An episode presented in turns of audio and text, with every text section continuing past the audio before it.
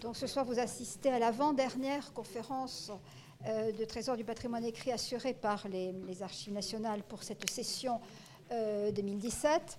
Euh, euh, c'est l'occasion, ça va être pour vous l'occasion de découvrir les archives d'un personnage que l'on croit connaître, qui est le, grand Turgot, dont on a tous depuis l'école primaire entendu parler. et cette, sans dévoiler le, l'histoire de, ce fonds qui est entré euh, l'année dernière, enfin en 2015, aux Archives nationales.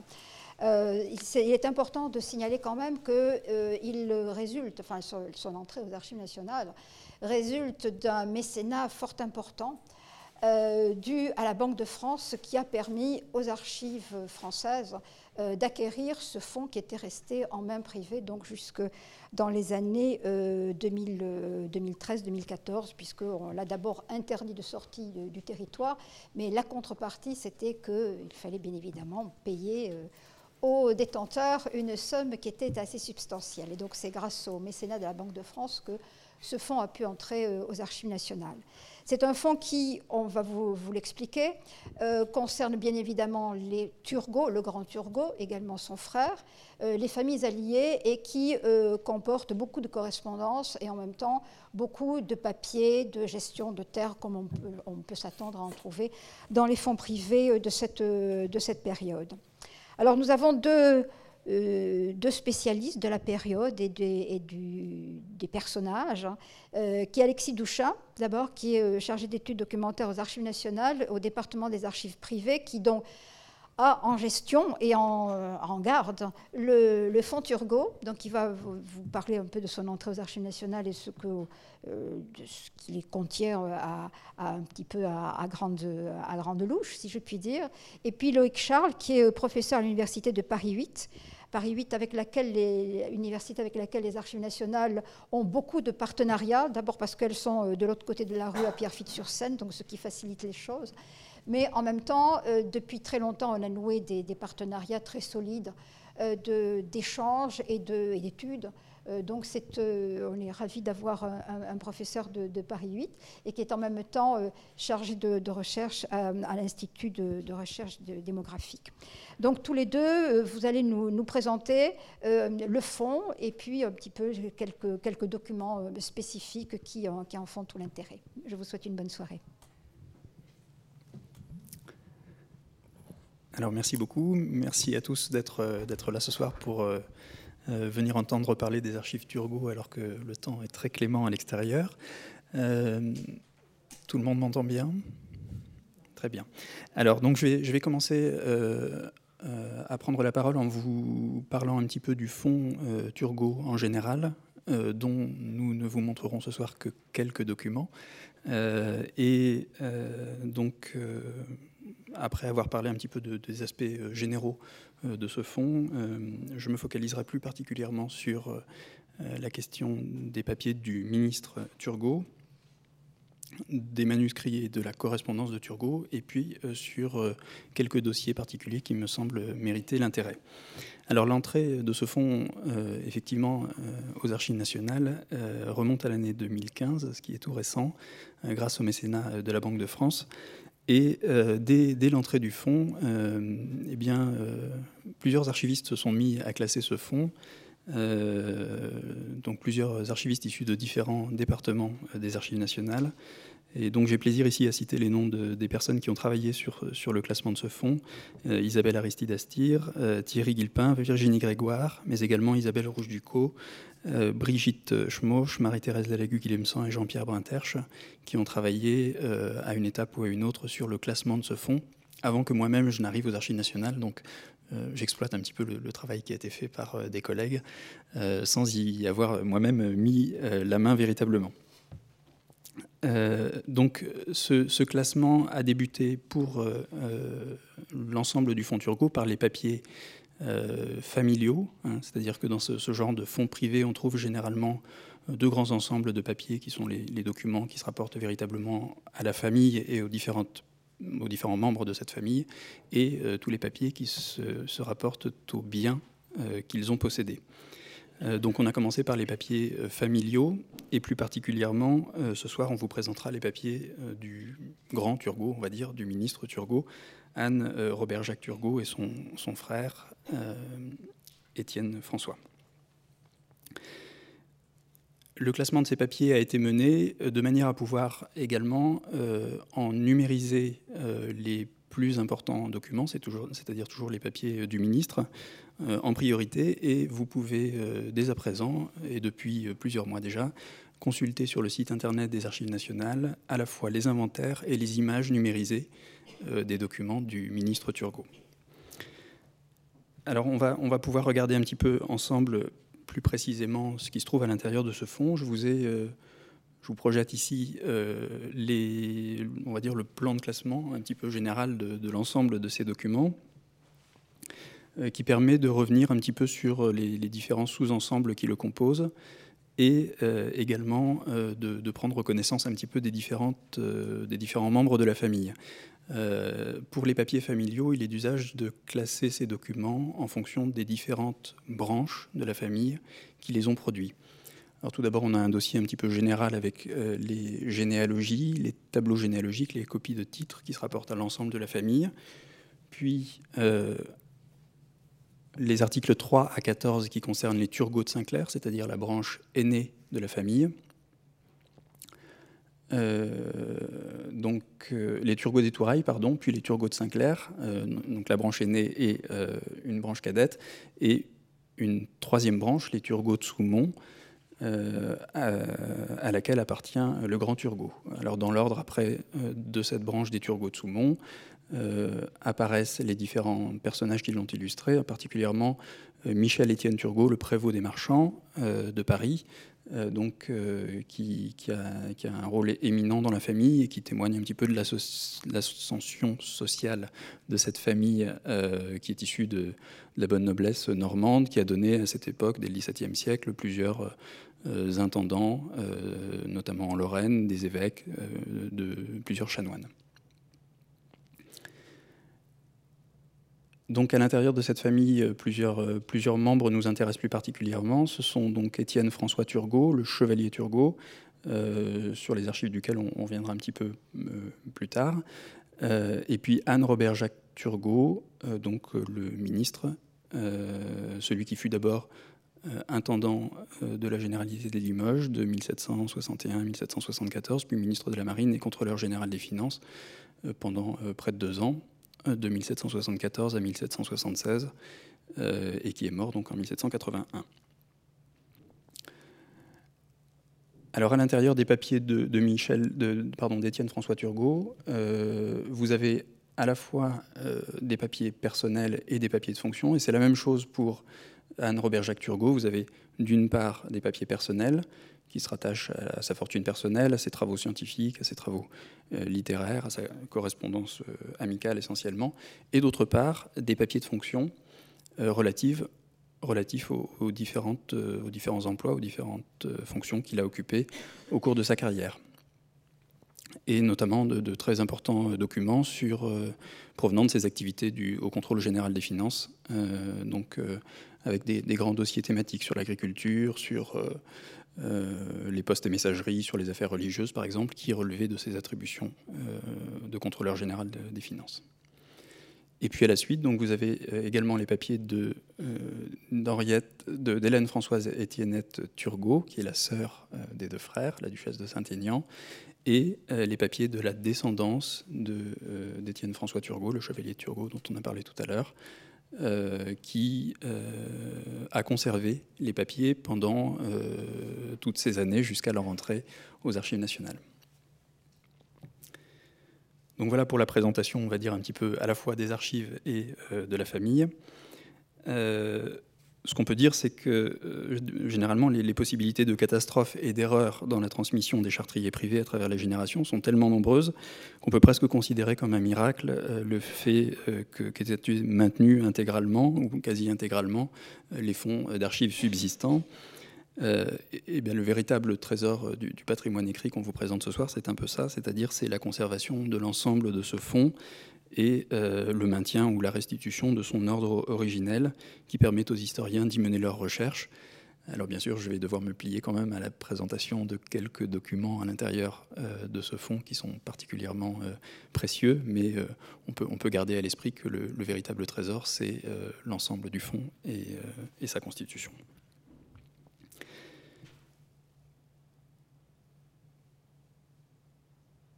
Donc je vais m'attacher plus particulièrement à, vous présenter un petit peu euh, la manière dont, euh,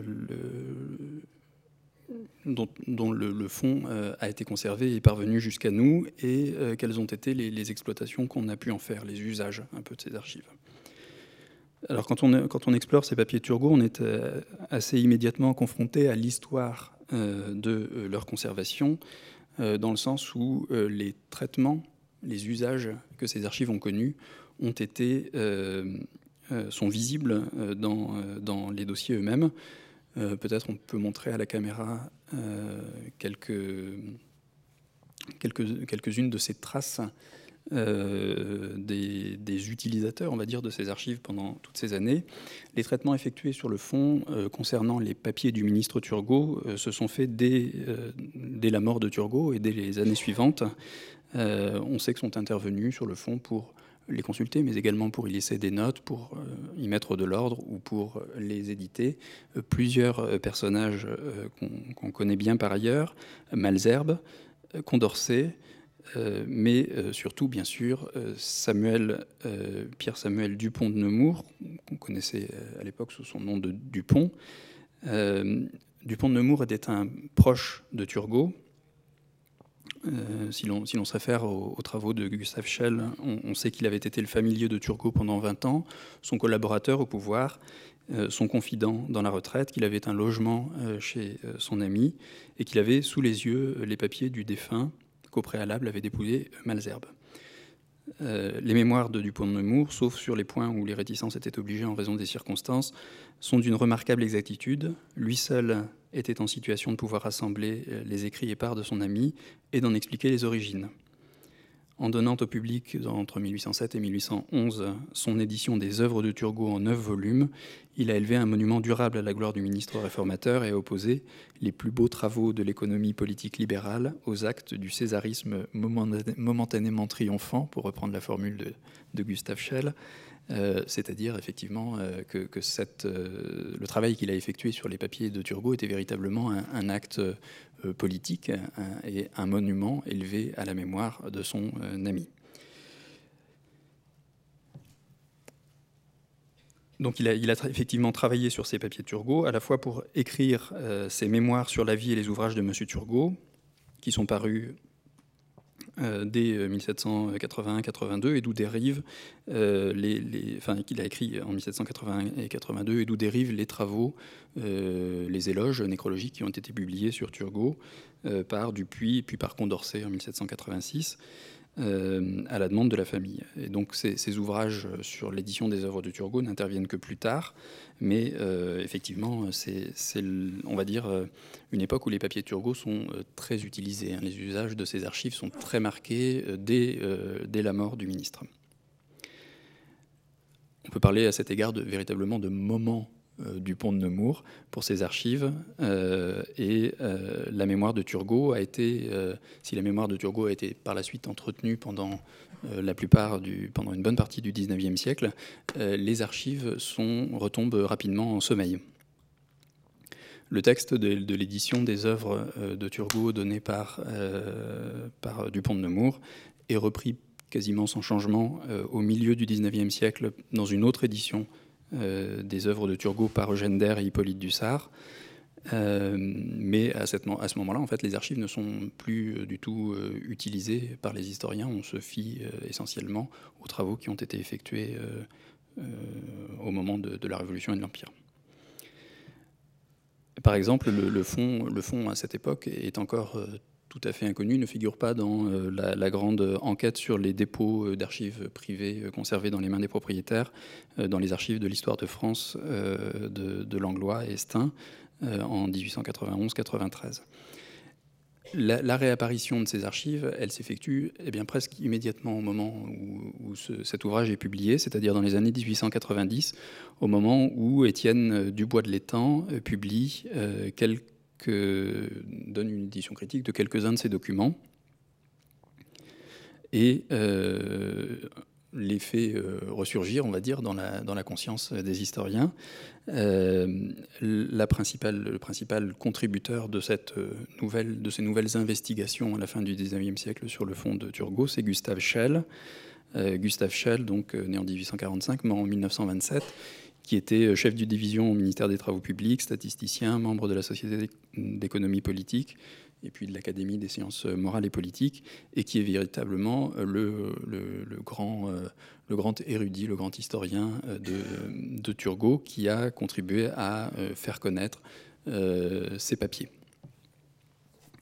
Édition qui fait, référence et dont se servent encore aujourd'hui beaucoup les historiens à l'origine, il s'est intéressé en fait euh, d'abord à Dupont de Nemours et c'est par Dupont de Nemours qu'il est venu à s'intéresser euh, au, physiocrate et puis euh, ensuite à Turgot. Gustave Schell publie ses premiers travaux dès 1883, mais son, grand œuvre, c'est l'édition des œuvres justement de Turgot en cinq volumes publiés entre 1913 et 1923. Cinq volumes très imposants, hein, plus de 3600 pages, de documents provenant euh, en, grande partie euh, du Chartrier de Lanteuil, donc où étaient conservés ces documents. Alors effectivement, quand on reprend un petit peu toute cette généalogie des personnes qui se sont intéressées à, Turgot au, cours du XIXe siècle, et surtout Dupont et Échelle, on a un petit peu sous les yeux les usages qui ont été faits de ces archives et qui sont visibles encore dans le fond aujourd'hui.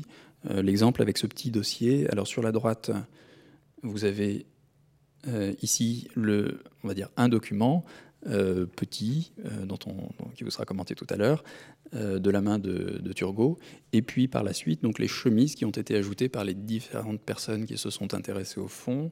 Ici donc un titre qui a été réécrit par Dupont et des chemises ici, qui date de la fin du 19e siècle, celle-ci qui est au-dessus ici euh, avec l'écriture de Shell et qui a servi à la préparation euh, de son édition, donc euh, au moment à peu près de la, Première Guerre mondiale. Alors quand on ouvre les, cartons du fond Turgot, on trouve un petit peu ces différentes mains des personnes qui sont intervenues sur le fond à diverses reprises. On en verra d'autres au cours, des différents dossiers qui vous sont présentés.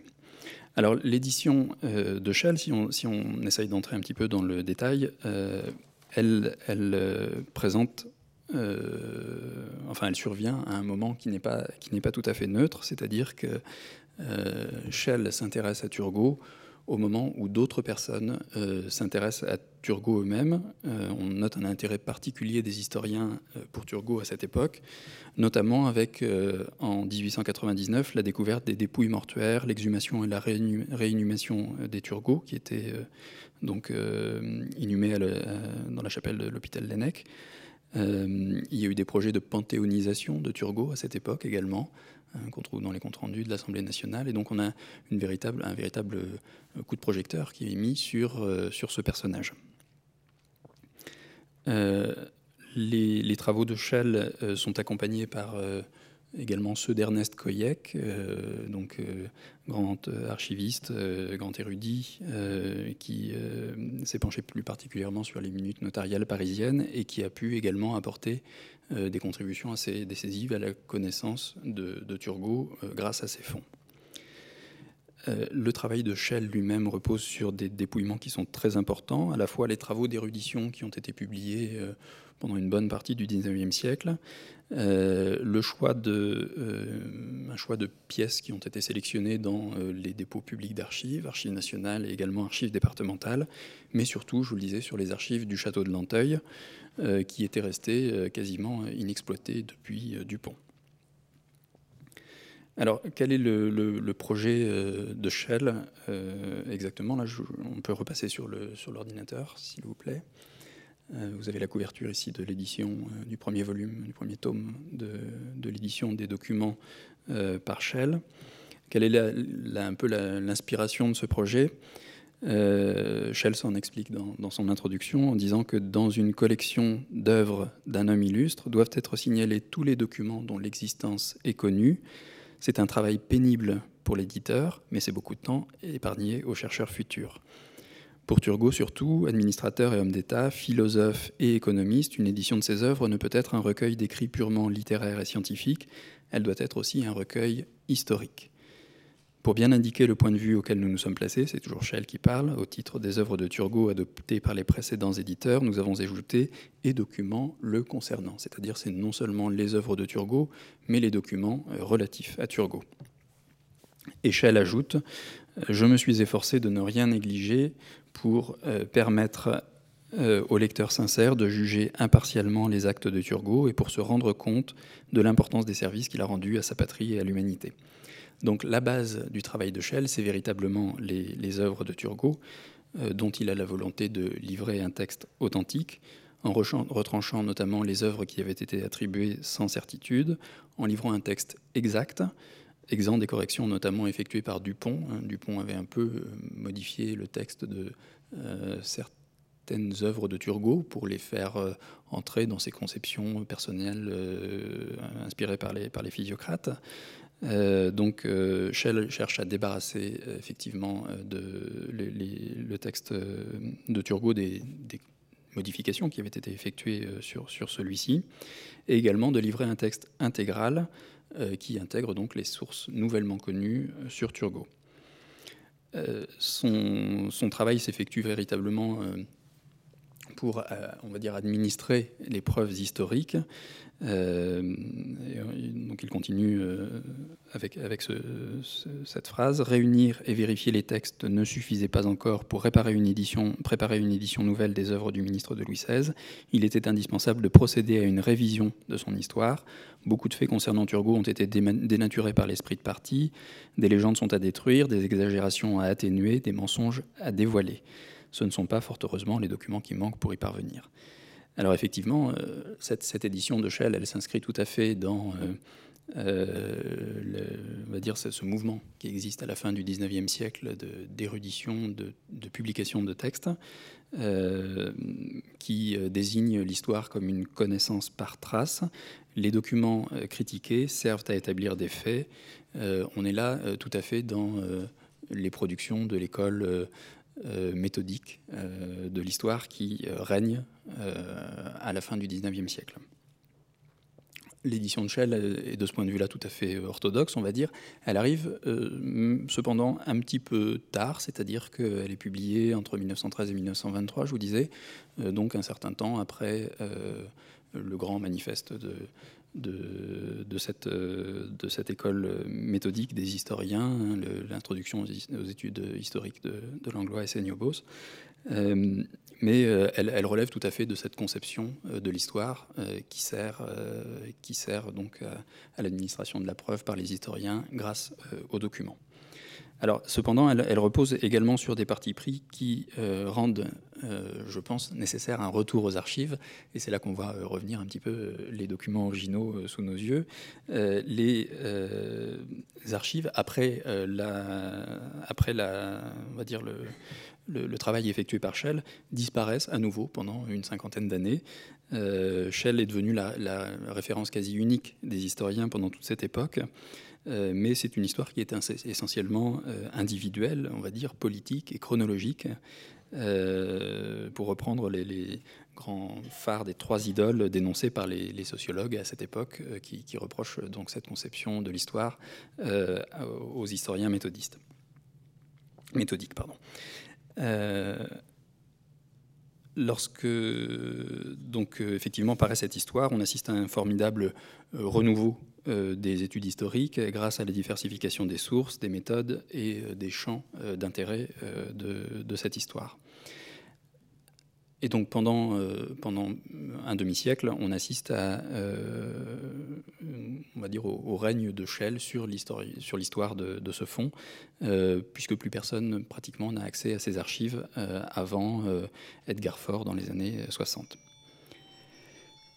Les, des nouveaux documents pourtant sont, connus euh, grâce à des fonds complémentaires, euh, mais euh, ils n'apparaissent, on va dire, pratiquement que dans les années 70. Hein. C'est la découverte du catalogue de la bibliothèque de Turgot, la bibliothèque nationale, par Takumi Tsuda, en 1974-75, et puis l'édition des arrêts du Conseil sous Turgot par Daniel Gallegern en 1978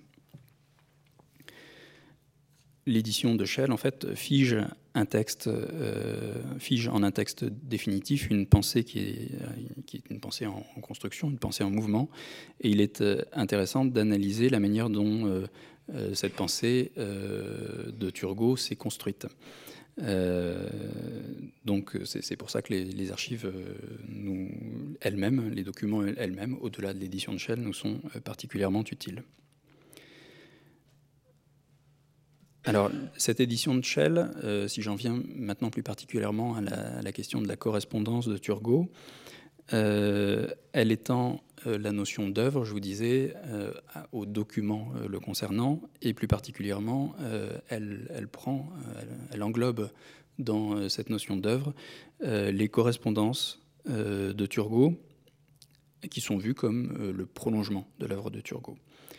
Euh, au cours du XIXe siècle avait été découverte un certain nombre de, ces correspondances entretenues par Turgot avec Trudaine, avec euh, Julie de Lespinasse, avec Condorcet, avec d'Alembert, avec Dupont également. Et donc toutes ces, correspondances figurent dans euh, les travaux de Gustave Schell. Mais il y a également, depuis l'édition de Schell, de nouvelles découvertes qui sont faites très régulièrement de, lettres, on va dire, de Turgot dans des fonds euh, extérieurs.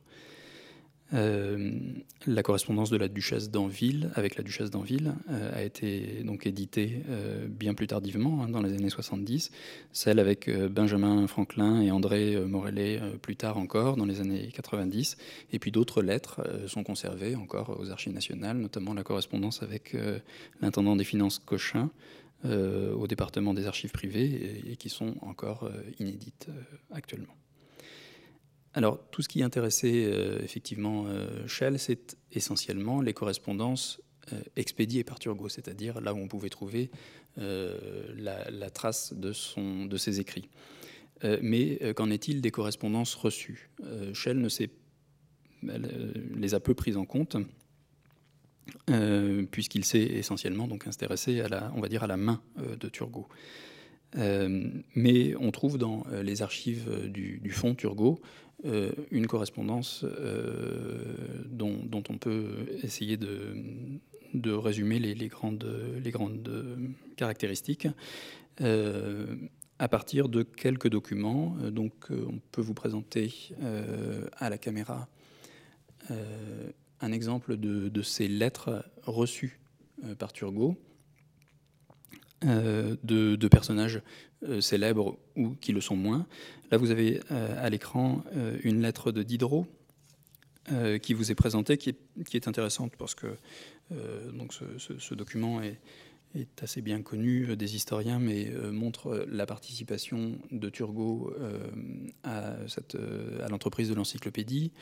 donc c'est plutôt vers le, vers la partie basse euh, de cette première page, euh, où, donc après euh, des histoires qui sont essentiellement des questions d'intervention pour des, affaires personnelles de Diderot.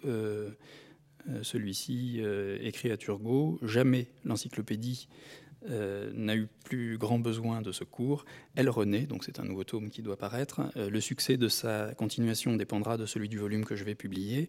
Voyez ce que vous pouvez faire pour moi si vous sentez le courage de travailler quelques articles, euh, marquez-le moi par un mot. Euh, et donc il invite euh, Turgot à rédiger des articles pour l'encyclopédie. Et sur la deuxième page, au dos,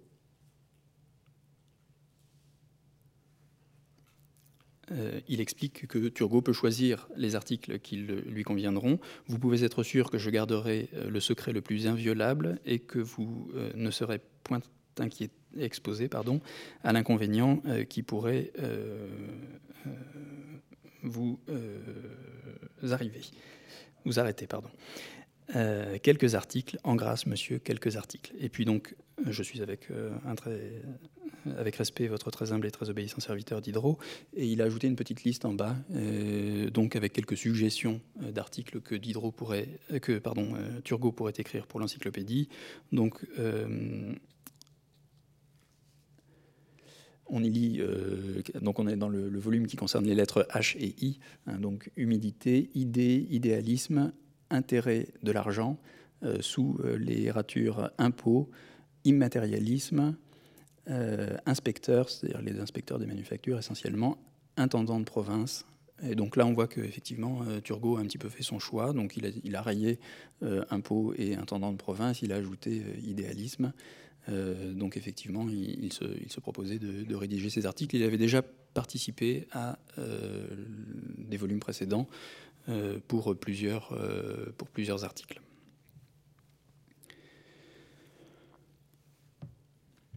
Donc un exemple là de, de la correspondance d'un personnage célèbre, mais ce qu'on peut dire, c'est qu'effectivement, euh, euh, la, vision qui résulte de la lecture de, des œuvres de Turgot dans l'édition de Gustave Schell est celle d'une vision assez restreinte de l'entourage de Turgot, puisque Schell s'est euh, intéressé plus particulièrement aux personnages très connus de, son entourage, et moins aux correspondants mineurs euh, qui pourtant sont, présentent des, aspects assez intéressants. Euh, en l'absence d'un inventaire général de la correspondance de, Turgot, il est assez difficile d'avoir une, vue d'ensemble, euh, d'autant que se trouve à l'intérieur du fond de Turgot, comme on peut se l'imaginer, une définition très large de ce qu'est la lettre au XVIIIe siècle, des lettres privées, familiales, amicales, d'affaires, euh, de la correspondance savante, littéraire et scientifique, sont également euh, souvent mêlées avec des lettres de fonction, euh, qui, sont, qui sont donc la correspondance que Turgot a expédiée ou reçue pendant le temps où il était aux affaires. Les lettres privées sont plus particulièrement concentrées dans les articles 745 AP 39 à 41 euh, et plus particulièrement dans l'article 41. Alors si on s'attache à, cette correspondance privée, on constate que euh, le fonds Turgot renferme à peu près 250 lettres euh, reçues, ce qui est somme toute assez peu quand on le compare aux grandes correspondances de, des hommes de lettres de l'époque. alors on peut y voir la trace du peu de soins que Turgot apportait à la conservation de sa correspondance. Euh, en montrant peut-être euh, la lettre euh, de Bostock. C'est-à-dire que Turgot avait tendance à, remployer, comme on le voit souvent dans d'autres fonds de, correspondance de cette époque, les lettres pour des tas d'usages. Alors là, vous avez une double page, en fait, de la lettre. Au dos de chacune des pages, vous trouvez des calculs euh, des, je ne dirais pas des notes de course, mais euh, euh, des, des, comptes que Turgot a, a établis sur, sur, ce, sur, ces pages blanches, sur ces feuillets blancs de la correspondance. On en trouve dans un, très grand nombre de lettres, en vérité. et également, on, voit dans ces notes de calcul, lorsque les dossiers sont consacrés spécialement à ces objets, de, de nombreux fragments de lettres qui ont été remployés. Euh, ce qui frappe également lorsqu'on regarde cette correspondance de Turgot, c'est le déséquilibre entre les lettres envoyées et les lettres reçues. Euh, Turgot n'avait par exemple euh, visiblement pas tellement le souci de conserver la trace des correspondances qu'il expédiait en conservant les minutes ou les brouillons de ces lettres ou en en faisant des copies avant de les envoyer. Et donc ce qu'on a, c'est essentiellement des, lettres, des lettres reçues. Euh, si on essaie de dresser un phasage un peu chronologique sur, cette correspondance dans le fond Turgot, on trouve un certain nombre de lettres de jeunesse euh, pendant euh, les, 17 ans qui précèdent son accession à l'intendance de, Limoges. donc un certain nombre de, lettres. puis on note une sorte de pic un petit peu lorsqu'il est présent dans, cette, dans, ses fonctions à Limoges, sans doute l'éloignement et la solitude dont il encouragé Turgot à euh, conserver des relations avec euh, ses amis par le biais euh, de, la correspondance et assez peu de lettres lorsqu'il était ministre. Il n'a pas été très longtemps, effectivement, ou après son renvoi. Ce qui frappe également lorsqu'on étudie cette correspondance de Turgot à, travers le fond, de, le fond Turgot, c'est la quasi-absence des principaux grands correspondants dont on sait qu'ils ont été en relation avec Turgot. je vous ai parlé tout à l'heure de personnes comme Dupont de Nemours, comme la duchesse d'Anville, comme l'abbé Morellet également, euh, dont euh, la trace est très faible en fait à l'intérieur du fond euh, Turgot. La correspondance entre ces personnes et Turgot est connue essentiellement par les fonds d'archives issus de ces différentes personnes, et non pas par Turgot. Cette correspondance permet en, revanche de mettre en valeur un certain nombre de correspondants, on va dire un petit peu secondaires, euh, tel que Henri Bostock, dont on voit une lettre ici, qui est présente à travers une cinquantaine de lettres, euh, donc ancien condisciple de Turgot à Paris, mais euh, qui par la suite est retourné en Angleterre, dont il était originaire, et qui entretient avec Turgot une correspondance intéressante et, fournie. Alors on peut passer maintenant au dossier sur les langues. Alors là, c'est un dossier plus euh, anecdotique. On trouve, euh, d'une manière générale, dans les fonds anciens euh, conservés au département des archives privées des archives nationales, une variété de textes qui présentent des difficultés de lecture, des langues anciennes, des langues étrangères, des alphabets non latins, des textes qui présentent des difficultés paléographiques, des textes qui ont des passages intéressants qui sont barrés, caviardés, des textes chiffrés également, et euh, ce genre de euh, documents également qu'on trouve dans le fond Turgot, à savoir des documents en sténographie. Alors vous avez ici ce qui a suscité pour moi un, étonnement, hein, parce que dans mon esprit, le développement de la sténographie ou de la tachygraphie en France est essentiellement contemporain de la Révolution. on a véritablement vu se développer cette pratique au moment euh, où on a senti euh, la nécessité d'enregistrer euh, et de porter à la connaissance du public les débats parlementaires au sein des assemblées et à l'extérieur, à travers la presse, les lieux de sociabilité divers, et au moment où émerge un espace public, véritablement un marché de l'information et de l'opinion. Euh, et donc c'est pendant vraiment la Révolution que euh, les premiers sténographes français ont commencé à pratiquer leur art euh, aux, abords de, l'Assemblée. Pour la question de l'actualité politique. Mais effectivement, on a donc ces, ces documents à l'intérieur du fonds Turgot. Turgot est mort en 1781, donc on a ici des exemples, on va dire, très précoces de sténographie. Euh, si, on se réfère aux travaux euh, qui ont été effectués par Delphine Gardet et euh, par, plus anciennement par René Avette, on voit qu'effectivement on a eu quelques on va dire, quelque intérêt pour la, pour, la, pour la sténographie depuis le XVIIe siècle, mais avec des méthodes qui étaient très, très peu connues, qui n'ont jamais véritablement connu de, de réalisation et qui ont connu une très faible diffusion, une très faible mise en application. Euh, on peut citer les traités de, de, Cossard euh, au milieu du XVIIe siècle et de Ramsay, mais euh, qui n'ont effectivement jamais et qui ont été très peu diffusés. Au XVIIIe siècle, les recherches du président de Brosse et de Lavalade ont précédé celles de Coulon et Thévenot, qui ne sont connues véritablement qu'à partir de la toute fin des années 1770, hein, donc dans euh, la vieillesse de Turgot, mais qui ne ressemble pas véritablement euh, dans euh, la manière de sténographier les textes à ce qu'on trouve ici dans, le fond de Turgot.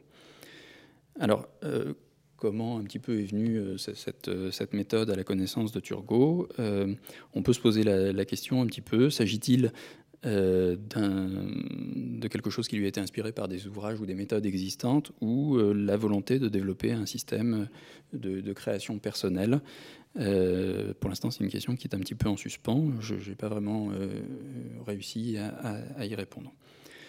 Euh, Turgot, d'une manière générale, ce qu'on peut, dire effectivement, c'est que Turgot, a, pour les langues, un grand intérêt que révèle notamment la composition de sa bibliothèque. Il possède ainsi plus de 350 ouvrages de, rangés sous les rubriques de grammaire et de rhétorique, mais également euh, comprenant euh, des, dictionnaires de langues étrangères, donc une section très importante de sa bibliothèque est consacrée à cet aspect de, la maîtrise, de la pratique des langues anciennes et étrangères. Euh, il a lui-même euh, produit des travaux importants dans euh, l'encyclopédie, notamment sur l'article étymologie. et c'est véritablement intéressé à, ces, origines des langues de manière suivie. Il a possédé plusieurs ouvrages particulièrement de diplomatique. Alors on peut rapprocher un petit peu cet, intérêt pour la diplomatique ancienne de ses essais de sténographie. Euh, il possédait plusieurs, euh, plusieurs ouvrages relatifs aux notes tyroniennes notamment.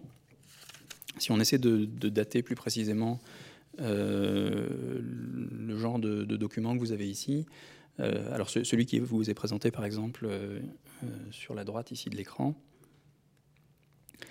présente un système assez, assez intéressant et que, que je n'ai pas vu ailleurs, qui consiste à noter les mots en indiquant les consonnes, ce qui, est, le cas de la plupart des méthodes de sténographie, mais euh, sur des portées qui représentent euh, les voyelles. Hein. C'est-à-dire qu'on a une combinaison à la fois de l'emplacement des lettres pour indiquer les, vocaliques et les consonantiques sont notées sur, par un système de signes sur ces portées, quelque chose qui rapproche un petit peu de la musique.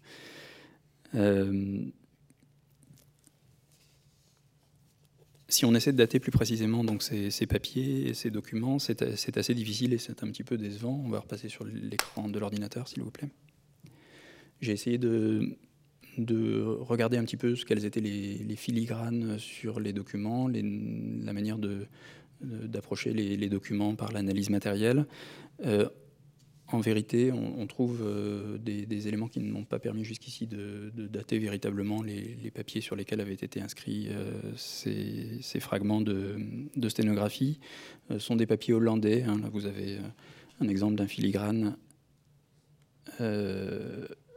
qui donc indique autour d'un lion qui porte un, sabre et des flèches la devise Freiheit donc euh, liberté, et euh, autour ici la,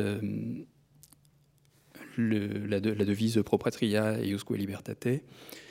sur d'autres papiers également de ces, mêmes, de ces mêmes essais de sténographie, on retrouve des contremarques qui qui font penser à des Hollandais, ici D et CB pour blow, qui sont des papiers hollandais également, ou bien ici sur un, autre document euh, cette représentation graphique de la, de la Hollandia euh, avec la contremarque HT euh, ici de l'autre côté ou TH si on retourne le papier que je n'ai pas réussi à identifier.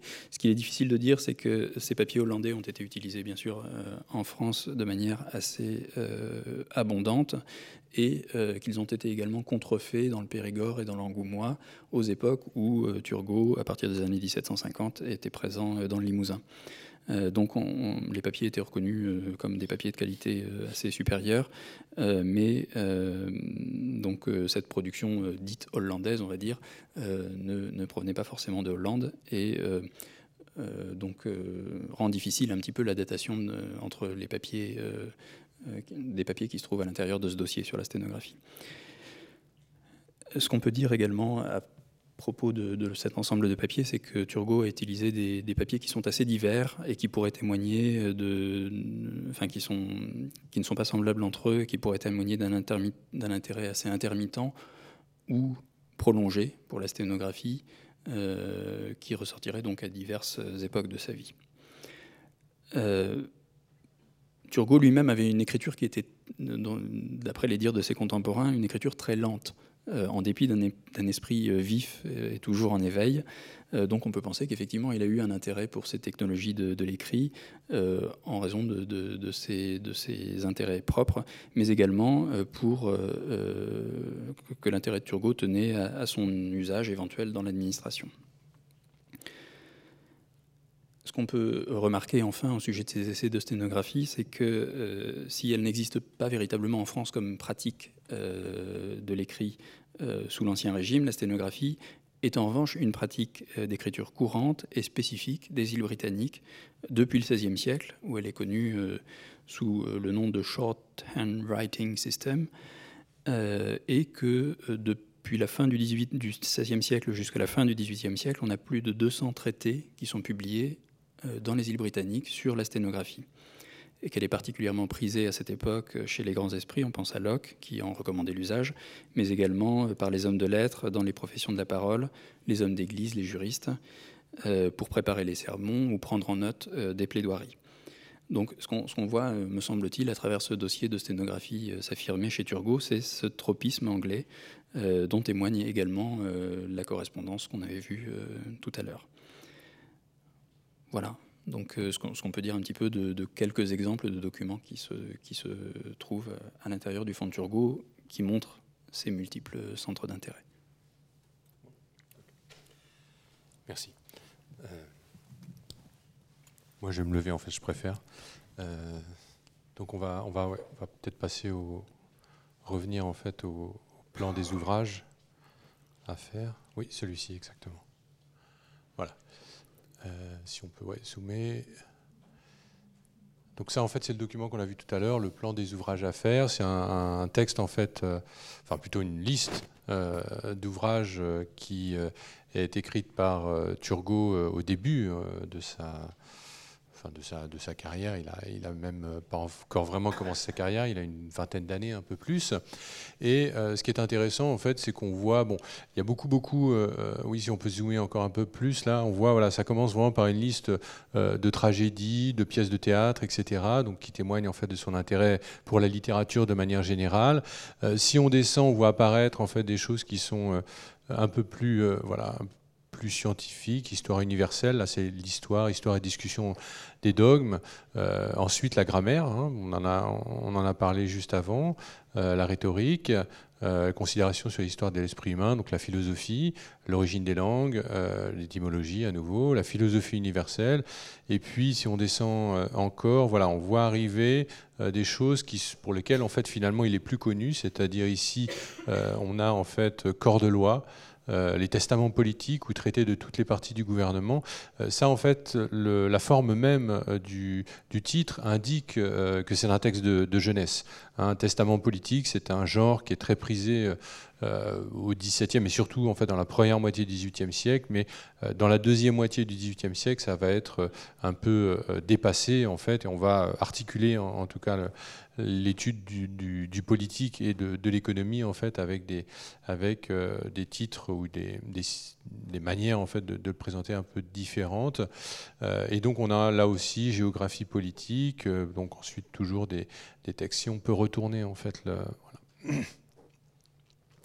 pour illustrer Euh, donc, euh, commentaires de l'écriture. Donc, il y a aussi des, choses de religion, la théologie naturelle, euh, qu'en général les connaissances humaines. Voilà, de la monarchie universelle, ça aussi c'est assez classique. Là, on voit apparaître quelque chose qu'on va, sur lequel on va revenir juste après, c'est la science, donc géométrie par les triangles. Euh, la, science encore, nature des sels, traité du feu, euh, traité de l'atmosphère céleste, de l'électricité, euh, qui est très à la mode dans les années 1740, hein, c'est l'époque des, expériences de, l'abbé Nollet. et ensuite, si on vient tout à la fin, on va avoir deux choses. Bon, le traité des probabilités, comme vous le savez, en fait, Condorcet été très proche de, Turgot et c'est un, théoricien des probabilités, un mathématicien intéressé par les probabilités. Et surtout, à la fin, euh, on voit apparaître en fait des choses, disons entre guillemets, plus modernes en fait, euh, du point de vue euh, de l'économie politique, puisqu'on a donc un traité de la circulation, intérêt, banque, système de l'eau. donc le crédit en fait, hein, le, monnaie papier, crédit, change et commerce. Euh, commerce, voilà, ça c'est vraiment le terme euh, le plus moderne. Et puis enfin du luxe, réflexion euh, politique. Mais tous ces titres en fait sont assez, je dirais, typiques hein, du, plutôt des années 40, voire du début des années 50, que, que les périodes en fait qui commenceront juste après avec le, le, cercle de Gournay, autour duquel justement Turgot va, graviter. on peut juste le, document suivant.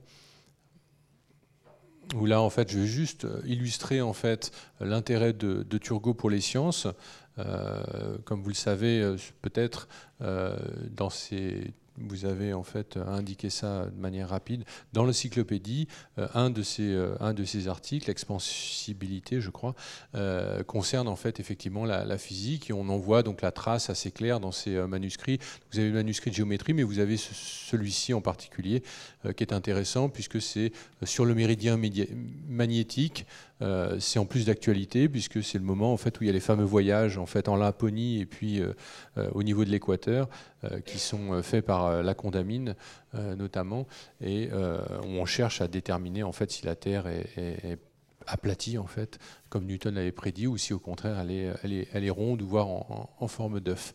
Et là, vous avez un second, un second, un second manuscrit, projet d'un voyage pour déterminer la, grandeur des degrés de, longitude par Cassini-Turi, donc qui encore une fois en fait illustre en fait cet intérêt pour pour les sciences, euh, et en particulier donc les, sciences euh, physiques. On va passer au document suivant.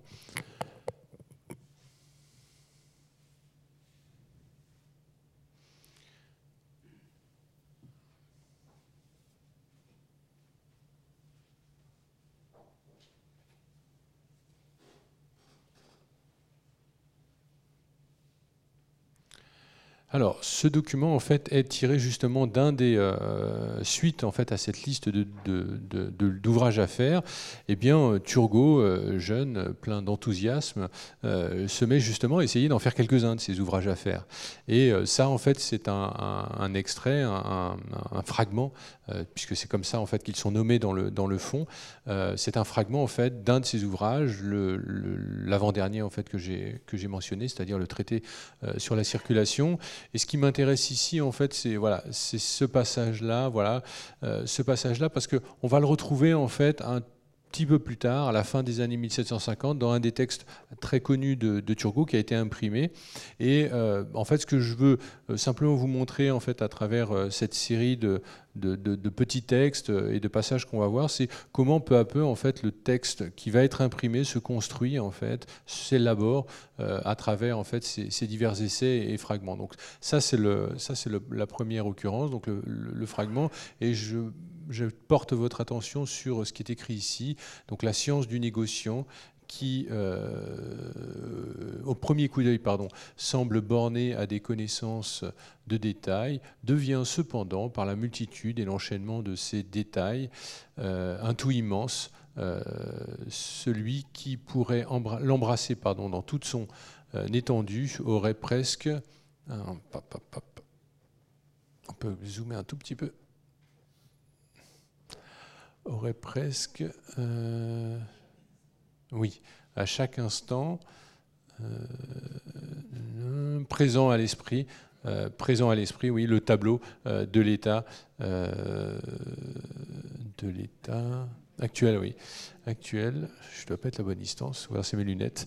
Des productions de la nature et des arts dans les différents climats. ce qui est intéressant en fait, dans ce, et ce passage en fait c'est la première, euh, c'est la première occurrence en fait de ce qu'on va voir ensuite, c'est qu'il euh, fait la balance entre euh, d'une part la science du négociant, qui donc commence par le détail, mais qui, par la répétition, la systématisation en fait de l'observation, devient en fait une, quasiment une, une, science philosophique, hein, une science de, et en tout cas une science de, gouvernement. C'est ce qu'on va voir, c'est ce qu'on va voir en fait dans le dans l'extrait suivant. Euh, qui est euh, tiré. Donc c'est un, manuscrit en fait qui est le, le premier état, la première ébauche euh, d'un texte que Turgot écrit pour son mentor, Gournay, Vincent de Gournay, plus précisément. Donc Vincent de Gournay était intendant du commerce, donc dans les années 1750 et il meurt en 1759, ce qui euh, rétrospectivement semble être un, cancer. Euh, et euh, donc Turgot parce qu'il était proche en fait de, Vincent de Gournay et puis aussi parce que politiquement il souhaite s'inscrire en fait dans la, suite en fait de, dans la perspective, dans l'ombre de Gournay, qui était quelqu'un de, très respecté, un petit peu à la manière dont Dupont-Nemours, lui, va s'inscrire dans justement cette l'ombre de Turgot dans les années 1780. eh bien, en fait, il est cherche, enfin, il obtient euh, la possibilité de, publier en fait cet éloge historique. Hein, c'est le titre de ce texte qu'on voit ici. Et cet éloge historique de Monsieur de Gournay dans le Mercure de France, qui est le grand en fait euh, mensuel, euh, puisqu'il paraît euh, tous les mois, euh, de l'époque dans lequel on a notamment les nouvelles de la Cour, etc., mais tout un tas de, tout un tas de, faits politiques également. Donc on voit en fait donc, le début du texte, hein, Jacques, Claude, Marie, Vincent de Gournay, etc. Et on voit en fait, si on descend, si on descend donc encore, encore, encore, euh, non, non, non, c'est l'agréable, mais la science du commerce. Voilà. À partir de ce moment-là, euh, ah oui, c'est sur le deuxième à droite. Donc ça, c'est la première ébauche à gauche. À droite, c'est le même, la même euh, texte, mais réécrit. Et on voit ici, en fait, hein, si on regarde ici, son goût pour l'application lui fit trouver le temps d'enrichir son esprit d'une foule de connaissances utiles et ne pas même négliger entièrement celles qui ne sont qu'agréables. Mais ce fut surtout la science du commerce qui s'attacha à diriger et qu'il dirigea pardon, toute l'activité de son esprit. Et là, c'est le passage intéressant parce qu'il fait écho à ce qu'on a vu tout à l'heure. Cette science, aussi vaste qu'intéressante, s'offre sous deux aspects différents aux négociants et à l'homme d'État. Hein, les productions de la nature. Donc le négociant, c'est la science du détail et l'homme d'État, c'est celui qui va, euh, voilà, c'est là ce qu'il va, il va le préciser ici. Euh, donc euh, voilà ici. Euh, donc euh, le négociant en fait s'intéresse à toutes les productions et les arts sous les différents climats. Hein, le terme de climat, on l'avait tout à l'heure, euh, etc. Donc là, il fait le détail un petit peu de tous ces, de tous ces détails des spéculations lucratives. C'est étudié donc le commerce en négociant mais découvrir les causes et les effets cachés de ces variations continuelles, remonter aux ressorts simples dont l'action, etc., euh, etc., euh, hein, dirige toutes les opérations du commerce, s'élever jusqu'à ces lois uniques et primitives fondées sur la nature même, euh, se fixe, plap, démontrer on dirait du Hollande, démontrer la dépendance réciproque du, commerce et de l'agriculture, l'influence. on va passer à la suivante.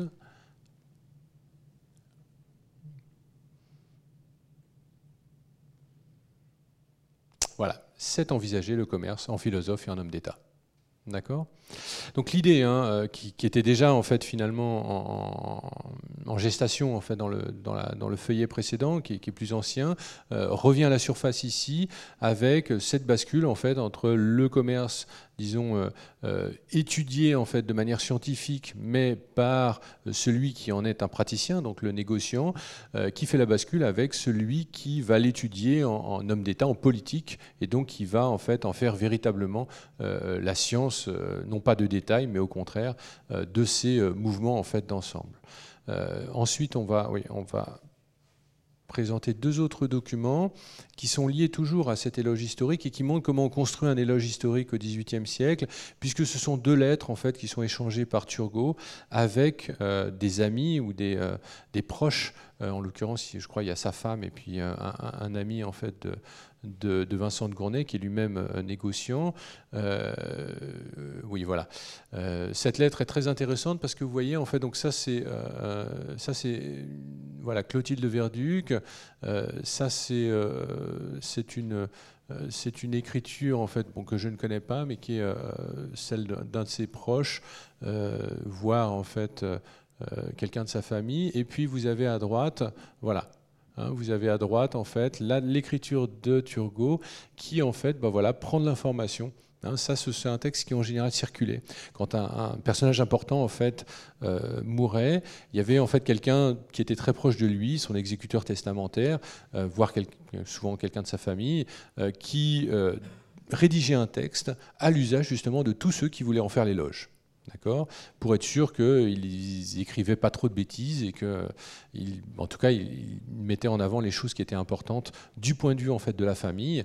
Euh, et donc vous avez en fait ce texte-là euh, et à droite en fait l'usage que euh, Turgot compte en faire. Si on peut voir juste la, la, suivante, en fait, la lettre suivante qui cette fois-ci, voilà, c'est une lettre en fait donc qui est écrite par un, quelqu'un qui s'appelle Montaudoin de la Touche, donc qui est une relation d'affaires. Hein. c'est une famille très proche en fait de la famille Vincent de Gournay. Ce sont des négociants de Nantes et les, Gournay, Vincent sont une famille en fait de négociants de Saint-Malo.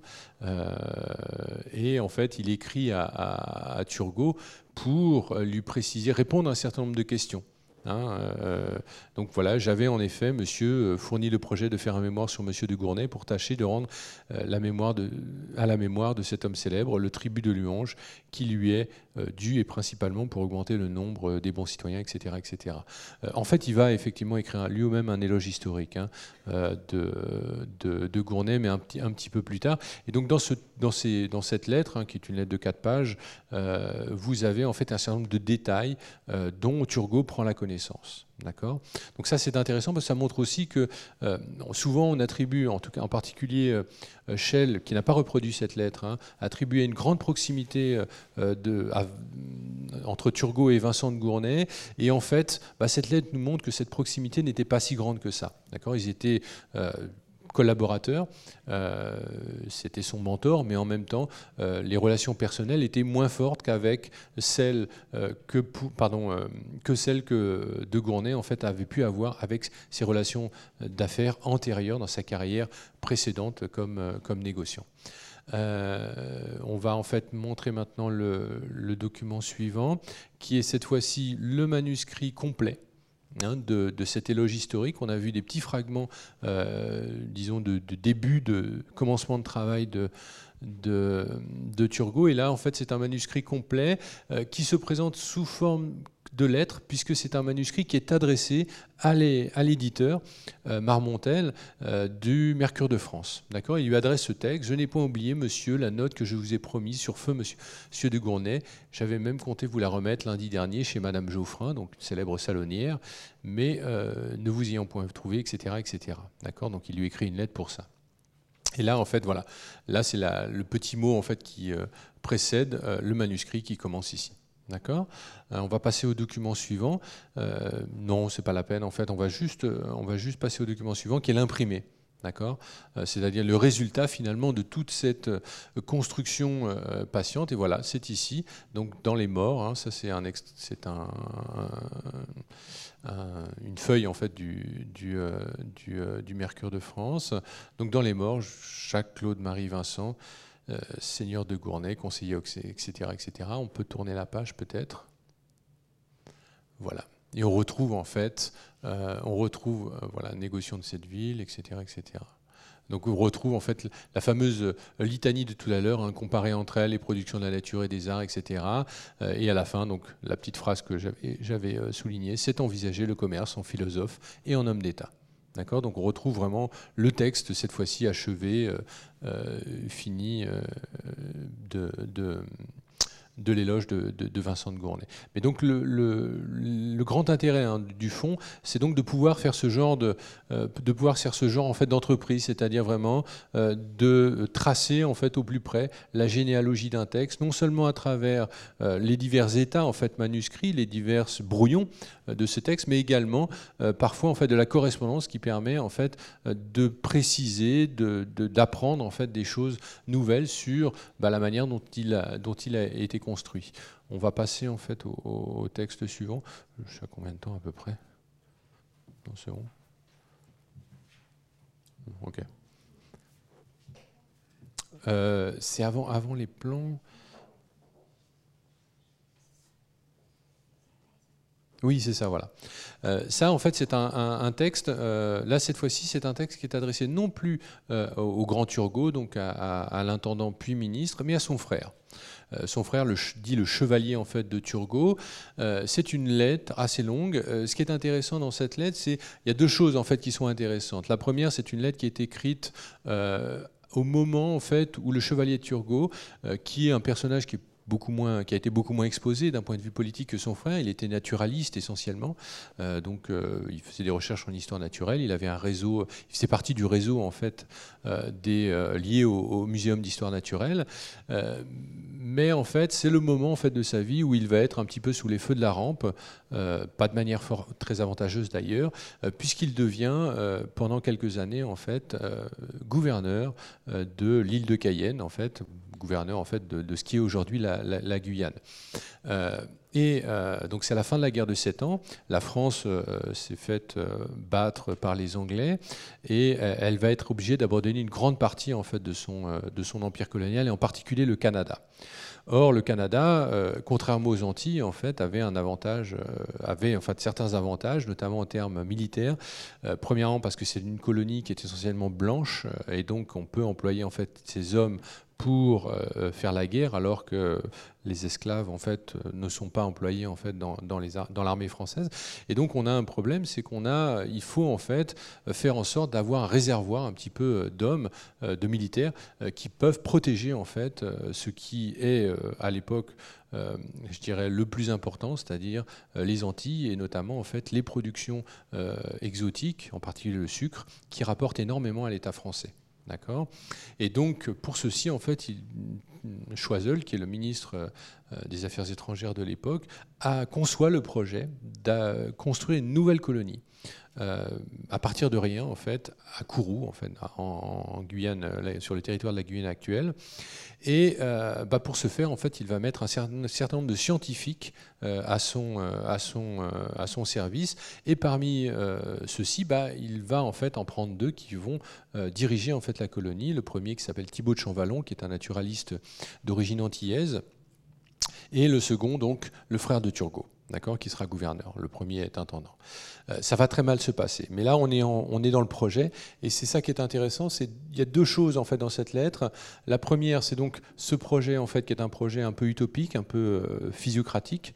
Et la deuxième chose, c'est le lien que cette lettre permet de faire entre les réseaux du frère euh, le Grand Turgot, l'intendant, euh, qui sont des réseaux plutôt physiocratiques, euh, et l'économie politique, et en fait les réseaux, enfin, et l'activité en fait de, de, son frère, qui est dirigée donc vers la colonie, vers Cayenne.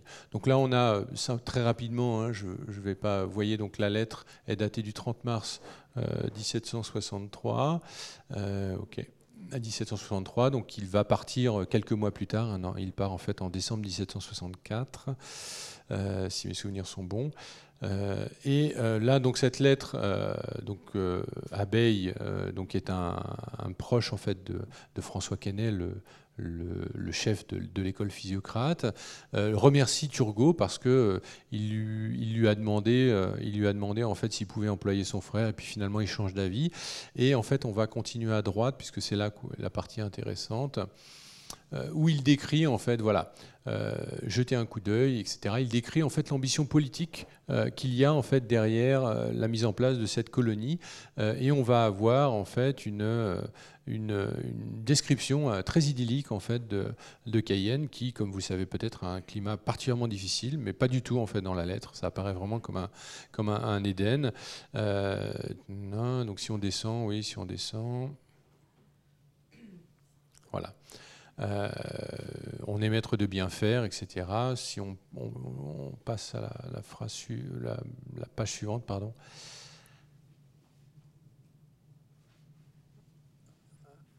Voilà, merci. Ok. Voilà, c'est ici. Après s'être rendu maître du physique d'un climat, il faut songer à en tirer parti en établissant solidement le moral. Je vous ai dit sûreté et liberté là, en fait, c'est l'aspect politique. Et toute la lettre, en fait, est sur ce ton-là. C'est-à-dire, c'est une lettre assez longue hein, qui, fait, euh, qui fait trois feuillets, donc 12 pages, euh, au cours desquelles, en fait, on a vraiment la description d'un espèce de projet euh, à la fois, en fait, disons, qui se présente comme un projet de gouvernement, mais qui est en fait un projet totalement utopique, parce que Abeille, qui n'a jamais quitté, en fait, le territoire métropolitain, ne sait absolument pas, en fait, ce qui se passe, d'ailleurs, comme Turgot, ne sait absolument pas ce qui se passe, en fait, en Guyane, et décrit, en fait, ce qu'on pourrait faire, euh, je dirais, euh, comme, un, comme un, écrivain, en fait, euh, décrirait un, projet un projet utopique. Et dans ce projet, en fait, on a, disons, l'aspect en fait physiocratique est très important. Hein. Il y a une grande insistance sur l'importance des droits, de la propriété, la question de la liberté. Il propose qu'on divise en fait la, la, nouvelle colonie en fait dans des parcelles qui soient des parcelles qui correspondent à une surface juste suffisante pour être cultivée par une seule personne, une famille, et qu'on n'ait pas en fait des surfaces qui soient trop grandes pour pas que ce soit inégalitaire, d'accord, pour pas que ça crée en fait euh, de la spéculation en fait sur les terres, etc., etc. Donc vous avez en fait ce, grand projet et ça va très mal se finir puisque comme vous le savez peut-être, euh, environ une dizaine de milliers de personnes vont périr en fait à, Kourou euh, parce que le projet administratif a été très très mal mené, euh, même s'il était euh, fort bien conçu, en tout cas euh, conçu d'après les, les théories les plus avancées en fait de, l'époque. Voilà, j'en ai, j'en ai, j'en ai terminé. Je voulais juste en fait vous, vous donner envie en fait finalement d'aller plus loin pour pour aller consulter en fait ces, ces manuscrits qui sont intéressants parce que vraiment ils, ils, offrent en fait un regard différent en ce sens que ce sont des manuscrits du fort privé et ça, en fait, je pense que c'est important de le souligner. Et donc, il y a un certain nombre euh, d'éléments qui sont gommés en fait dans les grandes correspondances administratives hein, qui sont aux archives nationales où vous voyez en fait des projets qui se construisent et puis disparaissent ou ils changent et on comprend pas forcément en fait la logique de ces changements. Et pour ça en fait souvent il est nécessaire d'aller voir justement euh, ce type de documents ce type de fonds euh, privés dans lequel vous avez des correspondances qui permettent d'éclairer en fait euh, les raisons pour lesquelles en fait ces projets administratifs ou euh, euh, utopique en fait évolue. Voilà, merci.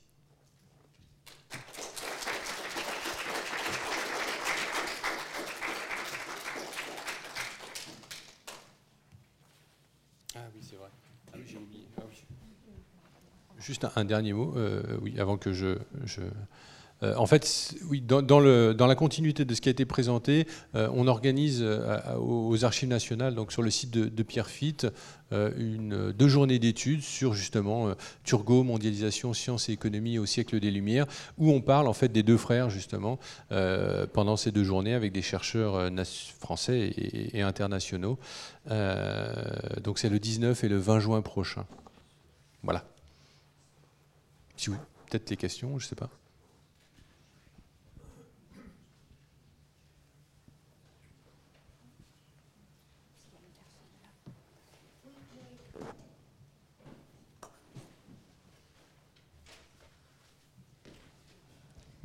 Le Dupont de Nemours auquel, euh, auquel vous avez fait allusion, est-ce que c'est celui qui s'est euh, enfui euh, plus ou moins aux USA et qui ensuite a, est devenu ce qu'il est devenu?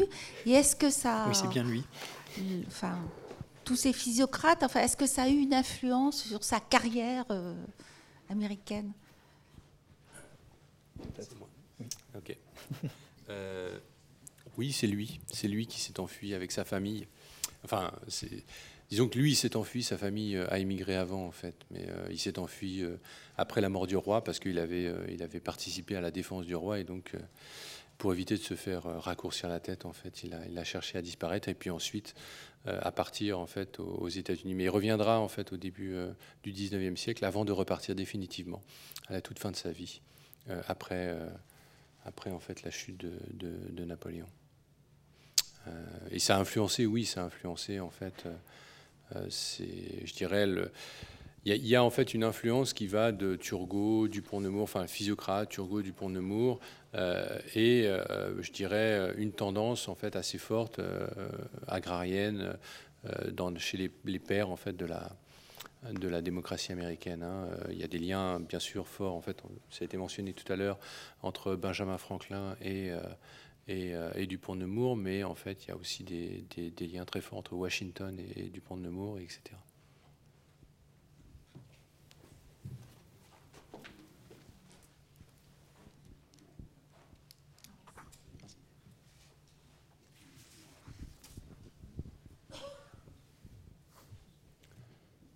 Je ne sais pas s'il y a d'autres questions.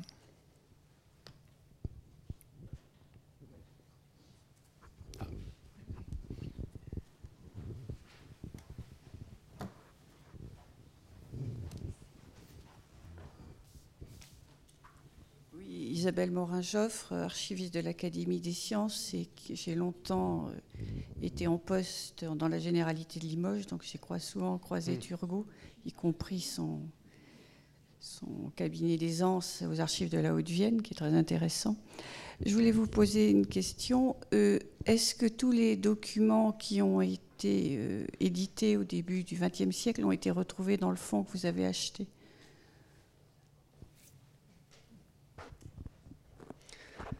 Euh, Alors, personnellement, donc moi, je n'ai pas, classé le fonds directement, donc on, a, on n'a pas essayé d'identifier chacun des documents par rapport à l'édition de Shell. Ça aurait été un travail euh, euh, très considérable et la, priorité était plutôt à, la mise à disposition des, documents tels qu'on les avait. je dirais que pour l'instant, on a retrouvé pas mal de choses. Je n'ai pas l'impression qu'il y ait de manque très important. Voilà. Euh, après, on peut, on peut toujours, effectivement, Shell a, cet avantage d'avoir indiqué systématiquement euh, dans son édition euh, archive Lanteuil lorsque, lorsque des documents provenaient des descendants de Turgot. Donc on a pour ça un point de départ important de l'indication de ces sources.